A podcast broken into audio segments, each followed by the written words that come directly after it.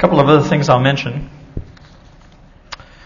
One is that Shirley Lidbury is here. Is she not? Did I not see Shirley? But she stepped out.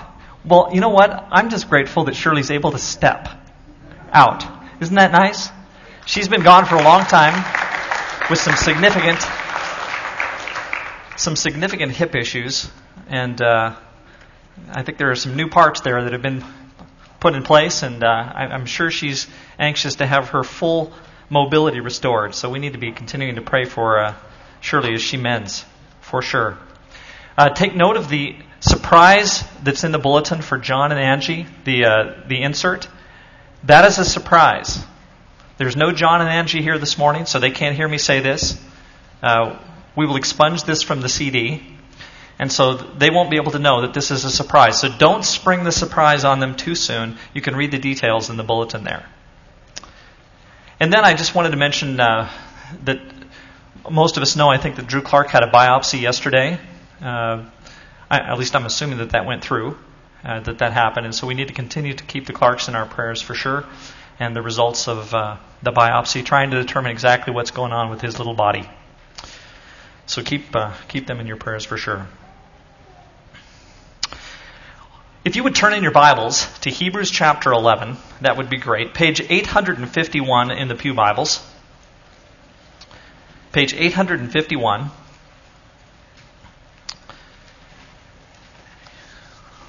Hebrews 11, for those who have their own Bibles, I hope you do. I hope you have your own. We have a lot of different ways in which we express the concept of faith and there are a lot of ways in which the vocabulary of faith has entered into our society. And so, Cleve, if you want to turn on the PowerPoint, for, ex- for example, in terms of expressing faith today, there are words like keeping the faith that we sometimes hear. You ever heard that? Keep the faith. It always sounds very noble. It's usually some athlete who says it in some really important event. And they say, keep the faith. Or we will have expressions like, you just have to have faith. Very seldom does anyone mention exactly what we're supposed to have faith in. Sometimes it's ourselves, sometimes it's society, sometimes it's just a sense of having faith in faith. But we're supposed to have faith. Then we could just believe. That's the next one. Just believe. We hear that expression. Sometimes people at a, in the World Series, when Boston was down 3 to 0, against the New York Yankees in about 2005, somebody started holding up a placard that said, Just believe! And the Red Sox came back and won four in a row. It's the only time it's ever happened. It wasn't the World Series, a playoff, but they came back and won after being down 3 to 0. Never happened before. It was absolutely spectacular, unless you're a Yankees fan. In which case, you're. Are you a Yankees fan? You're probably still grieving if you're a Yankees fan. Okay? Then we hear expressions like a true believer. He's a true believer. As if there is another kind. Have you ever heard of a false believer? He's a believer, but he does so falsely. Okay? That doesn't make a lot of sense. So we want people to be true believers. Then there are faithful friends. If they were an unfaithful friend, would you still call them a friend? A faithful friend. We have our faithful dog Shep. Okay, that's kind of a, become almost a cliche. Our faithful dog, in this case, Shep. Then we have people who are faithful till the end. I'm not sure exactly what the end is, but they're faithful to the end. Is that faithful to the end of the relationship? In which case, not so faithful any, lo- any longer? We have those, and this makes some sense, who are faithful unto death. Very seldom is that taken literally, but at times, faithful unto death. Then we have a song that came out. I never saw her face, but I'm a believer. Now just think about that for a moment. Okay? I'm in love with her. I believe that this is true love, but I've never seen her face. Sounds like an internet relationship to me. The Beatles or the Monkees didn't know that when they wrote the song, but it was a prophecy in the making talking about internet dating relationships. And then here's this one, and you guys have seen this one before, so I, am not saying anything you haven't heard before. Everyone has to believe in something I believe, I'll have another beer. Now there's an awful lot of people who say that kind of thing, and I'm sure they say it with jest, but there's some sense in which they're trying to mock, I think, the notion of believing. Uh, th- I wouldn't say that this is the height of intellectual comment or uh, the height of literature within our society for someone to think that a statement like that is profound. Everyone has to believe in something. I believe I'll have another beer. Well, these hardly suffice as what I would characterize as true expressions of faith, and certainly not Christian faith. The fact is, is that faith is something way deeper. You can turn that off, Cleve. Thanks. Faith, instead, has been often characterized within Christianity as something that is ultimately challenging, something profound, something that takes us to a deeper level. And so sometimes faith has been characterized and aligned with the idea of martyrdom. We have numerous depictions from the early church of those who were martyrs for Christ. And if we were going to define faith, it may be that these kinds of expressions of faith are the most profound. For example, in the year 357 AD, there was a fellow named Agapius who Eusebius tells us was brought to the arena along with a murderer. So he and a murderer sounds almost reminiscent of the cross. He and a murderer are coming to, they come into the arena and are cast before wild animals. The emperor gave clemency to the murderer. But when Agapius refused to accept liberty by renouncing his faith, he rushed against a bear who was let loose to kill him. After being mauled by the bear, he was taken to prison. He survived for one day. Then stones were bound to his feet, and he was thrown into the sea because he was a Christian. Alphaeus in 350 was scourged, scraped with iron hooks and severe bonds. He received different tortures on the rack, had his feet stretched a night and a day in the stocks, and at the end, he was beheaded. Epaphras, when he tried to prevent someone from sacrificing to a pagan god, was seized and torn apart by the soldiers. He received innumerable stripes on his whole body and was cast into prison. There he was stretched with both feet for a night and a day. When he was brought before the judge and refused to make a sacrifice, his sides were opened up, scraped to the bone, while he was beaten on the face and the neck. When he still did not yield, they covered his feet with linen steeped in oil and set fire to the cloth, and the fire penetrated to the bones. You know, I could go on because there's numerous stories like that of people who have offered their bodies literally to flames and torture for the sake of Christ. And there's no sense or no doubt that you and I would call that faith. The problem is, is that it's very unlikely that you and I are going to experience anything like that. I don't anticipate having to face the rack because of my faith in Christ. Is it possible? I suppose it's possible. And if it doesn't happen to me in North America, I suppose it's possible that it could happen elsewhere. I've heard Lynn Anderson tell the story of hearing the Chinese preacher. Maybe you've heard this story or read this in Lynn's book. Of the Chinese preacher who was arrested in communist China. And for years was required every day to walk around barefooted in human excrement as part of his punishment. For years. That's a modern day story. What's wonderful or interesting about that story is that while he was walking around in that kind of conditions, he would sing to himself, and his favorite song was, I come to the garden alone. And he saw somehow the Lord's beauty in the midst of his trial. Now, even though that can happen in a modern day kind of context, I'm expecting that it's not going to happen to me. I, I pray that it doesn't. Maybe. Maybe it will happen to you or to me. Maybe our society will get to the point where we have to ex- exercise that kind of faith, but it's probably unlikely. So faith is for us, I think, going to take on some different expressions. My faith is probably not going to have to be proved by my martyrdom. So, how will it express itself? Well, I don't know if you've, uh, if you've seen the latest Indiana Jones movie.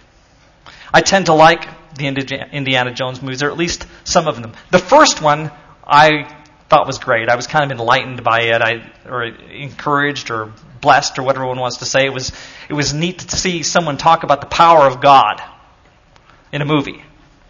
The second one I thought was terrible The Temple of Doom. Not such a great movie. The third one, The Last Crusade, I thought was great. And I really enjoyed it. Again, kind of an expression of faith, and we're going to see that in just a moment. The fourth one, eh, not so much. You can, I don't know if you've seen it. Anybody seen that one yet? It's okay. It's not great. But I have a clip here that I want us to see from the third one, which I think really speaks to the issue today. And so, Christine, if you're ready, we'll see if we can. Uh, you know how this goes with the media thing, but we'll just see if this will play. There we go. Lights, please. Lights. Thanks.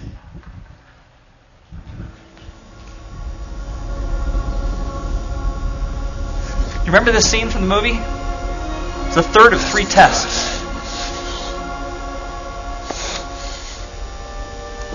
From the lion's head will he prove his worth.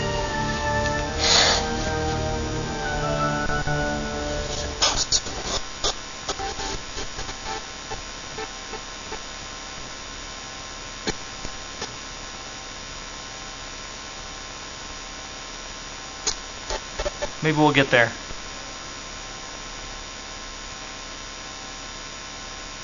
Maybe not.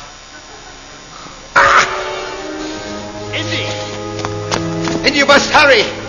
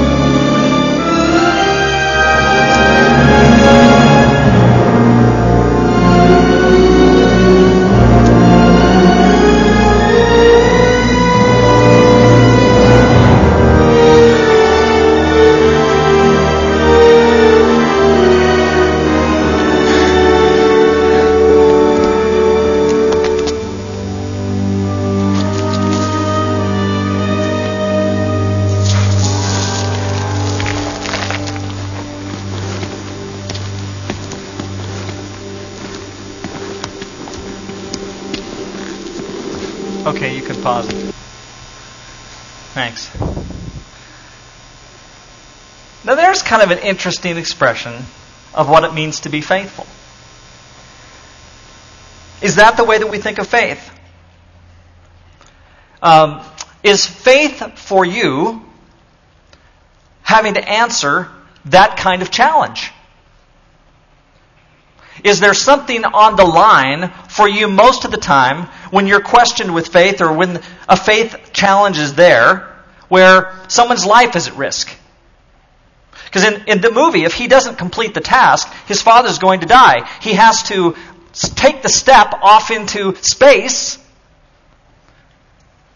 if uh, his father's going to live. So, is that the way it typically is with us today? I think the, the scene raises some questions. But even here, I wonder if that's how most of us are when it comes to the question of faith. Like, that's not really the kind of experience that I have on a day to day basis.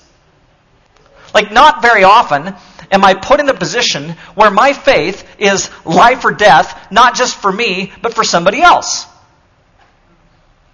Instead, most of the time, my faith is the day to day struggle of how I will live with the relatively minor, but nonetheless constantly present challenges that I face. Indiana Jones only has one chasm to go across. He faces it once, he's done. Although it's, of course, monumental. With you, my guess is you have to face challenges to your faith on almost a daily basis. I remember a friend of mine in Victoria who used to work in a motorcycle shop. And he would constantly be challenged with his faith by the rest of the guys who worked in the shop. And they weren't just kidding around. Like they were serious challenges. And they would ridicule him. They would mock him. They would do things to him. Just little irritating things to get his goat. Maybe make him stumble, make him fall. Hear that, that one word that they thought they'd never hear out of his mouth.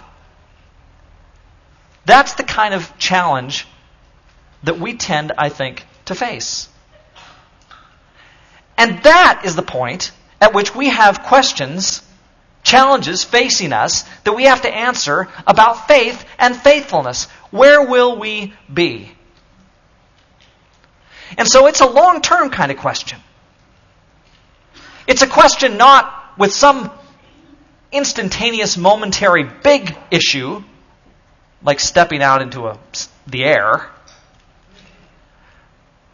but the question of how we will live day after day, year after year, in one sense, monotonous day after day, and whether or not in the end Christ will find us faithful. If he doesn't, why would he not? Like, what choice would you make? What is it that would drive you to say to yourself, I think after all these years of being a faithful Christian, maybe having been raised in the church or having come to Christ at some point in my life, why is it that at that point you might say, I'm going to give this up? I'm going a different route. What would be the challenges that would take you in that direction?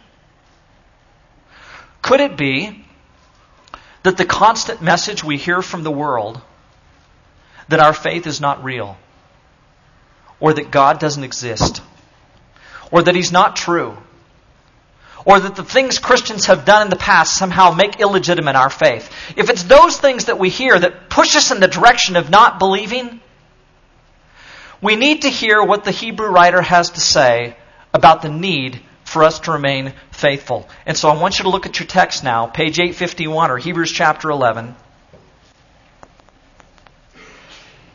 And I want us to not just read this text this morning. I want us to read this, and I want us to do so out loud. The text has already been read. The ladies did that earlier.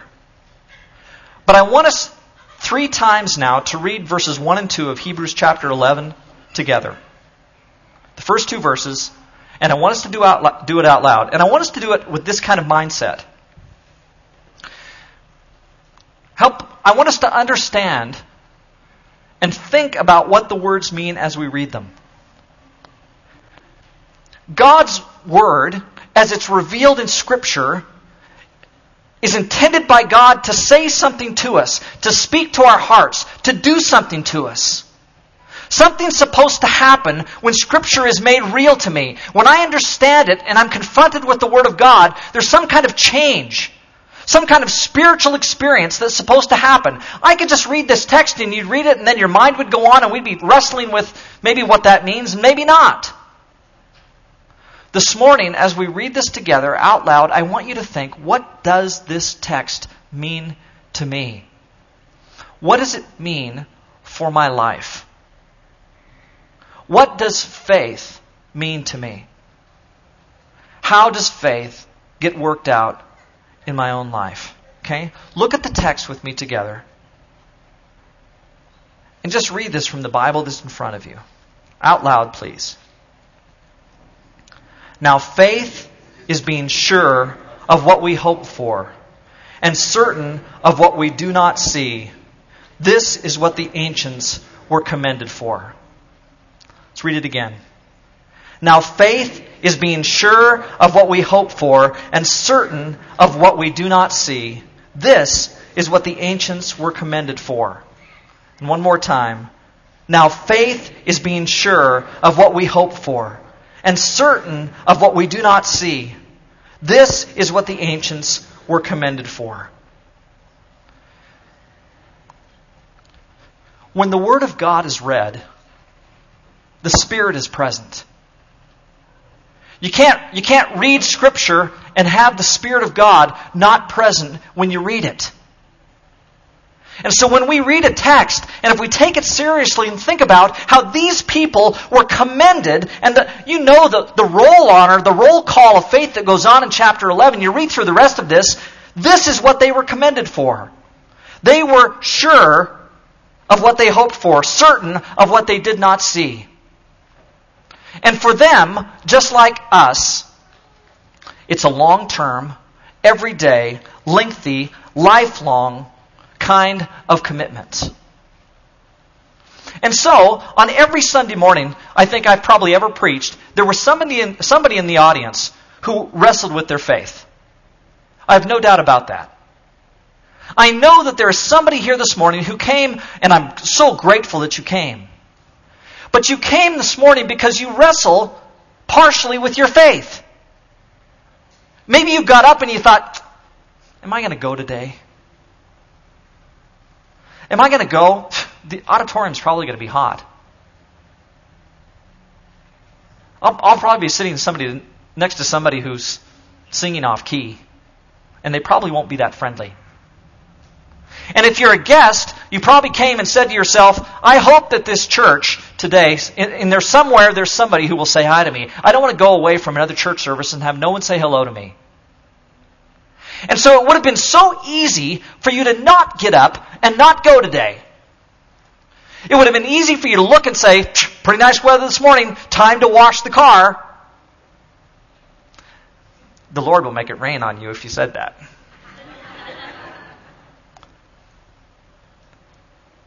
I guarantee there is someone around you somewhere who had thought, thoughts like that or something similar because they wrestle with their faith.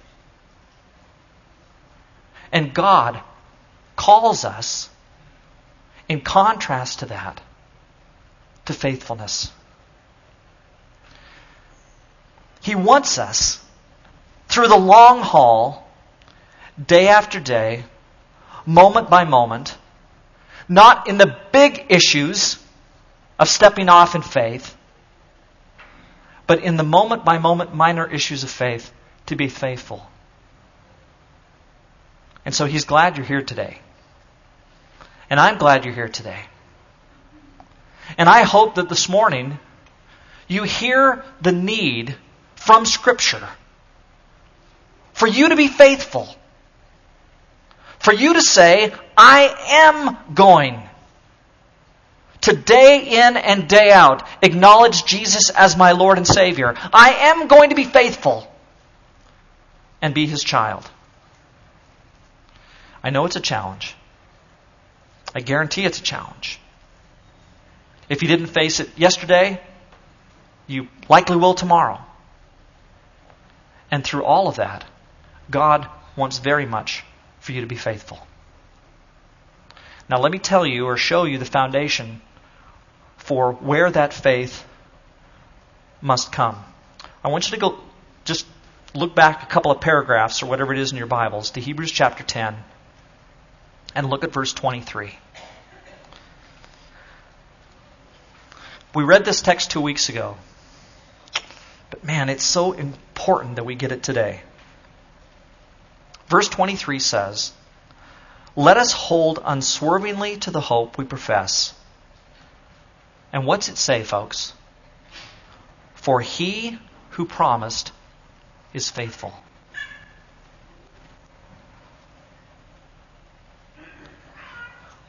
When you got up this morning and wavered, Should I go or should I not? Or when you were at work this week and somebody was challenging you, something was said, and you had that chance to compromise. And you wavered. While you were wavering, there is one who was faithful. And he will always be. He will be faithful to you no matter what. And because he is always faithful, his faithfulness calls you and me to ourselves consistently be faithful before him. And so I have no doubt that the challenges will come. I have no doubt that there are those this morning here who wrestle with it. And I promise you that there is one who is faithful.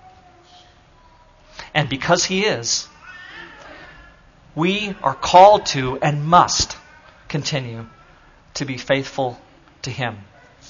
It's the long haul. It's the long term. It's the future. It's the day to day, plugging away, being faithful. And God desires that from us. Let's uh, finish the video clip.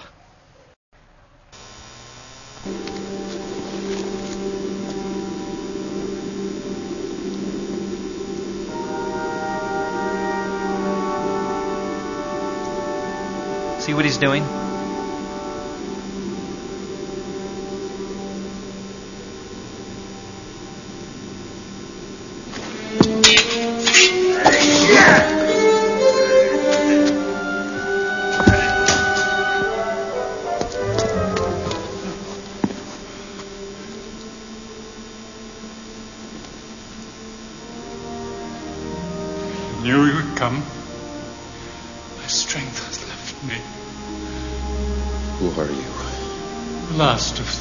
Brothers who swore an oath to find the grail and to guard it. Seven hundred years ago. Time to wait. You're strangely dressed for a knight. Not exactly. A knight? What do you mean? I was chosen because I was the bravest, the most worthy. The honor was mine until another came to challenge me to single combat. I pass it to you who vanquished me. Okay. Thanks, Chris. What I think is striking here is the contrast.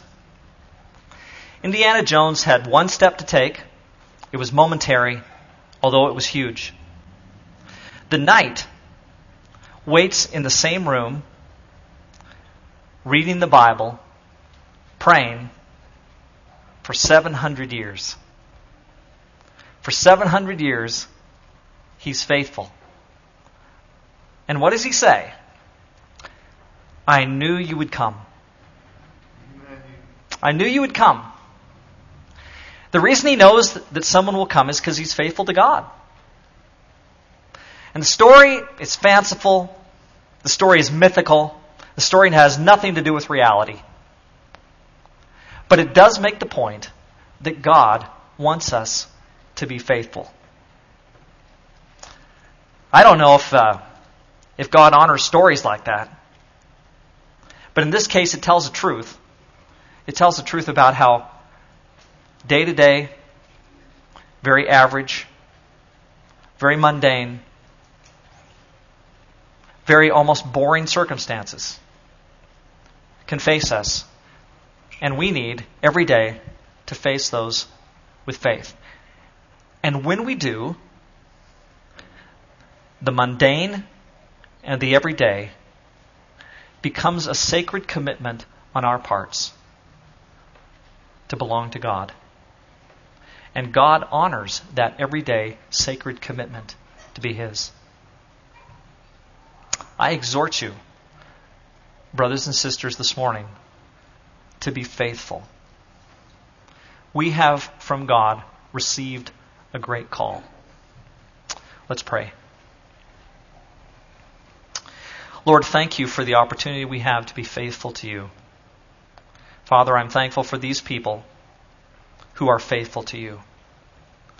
Help us to honor and love you and serve you in every way, to always, day to day, in the mundane activities of our lives, to trust you, to be diligent in our faith. Through Christ we pray. Amen.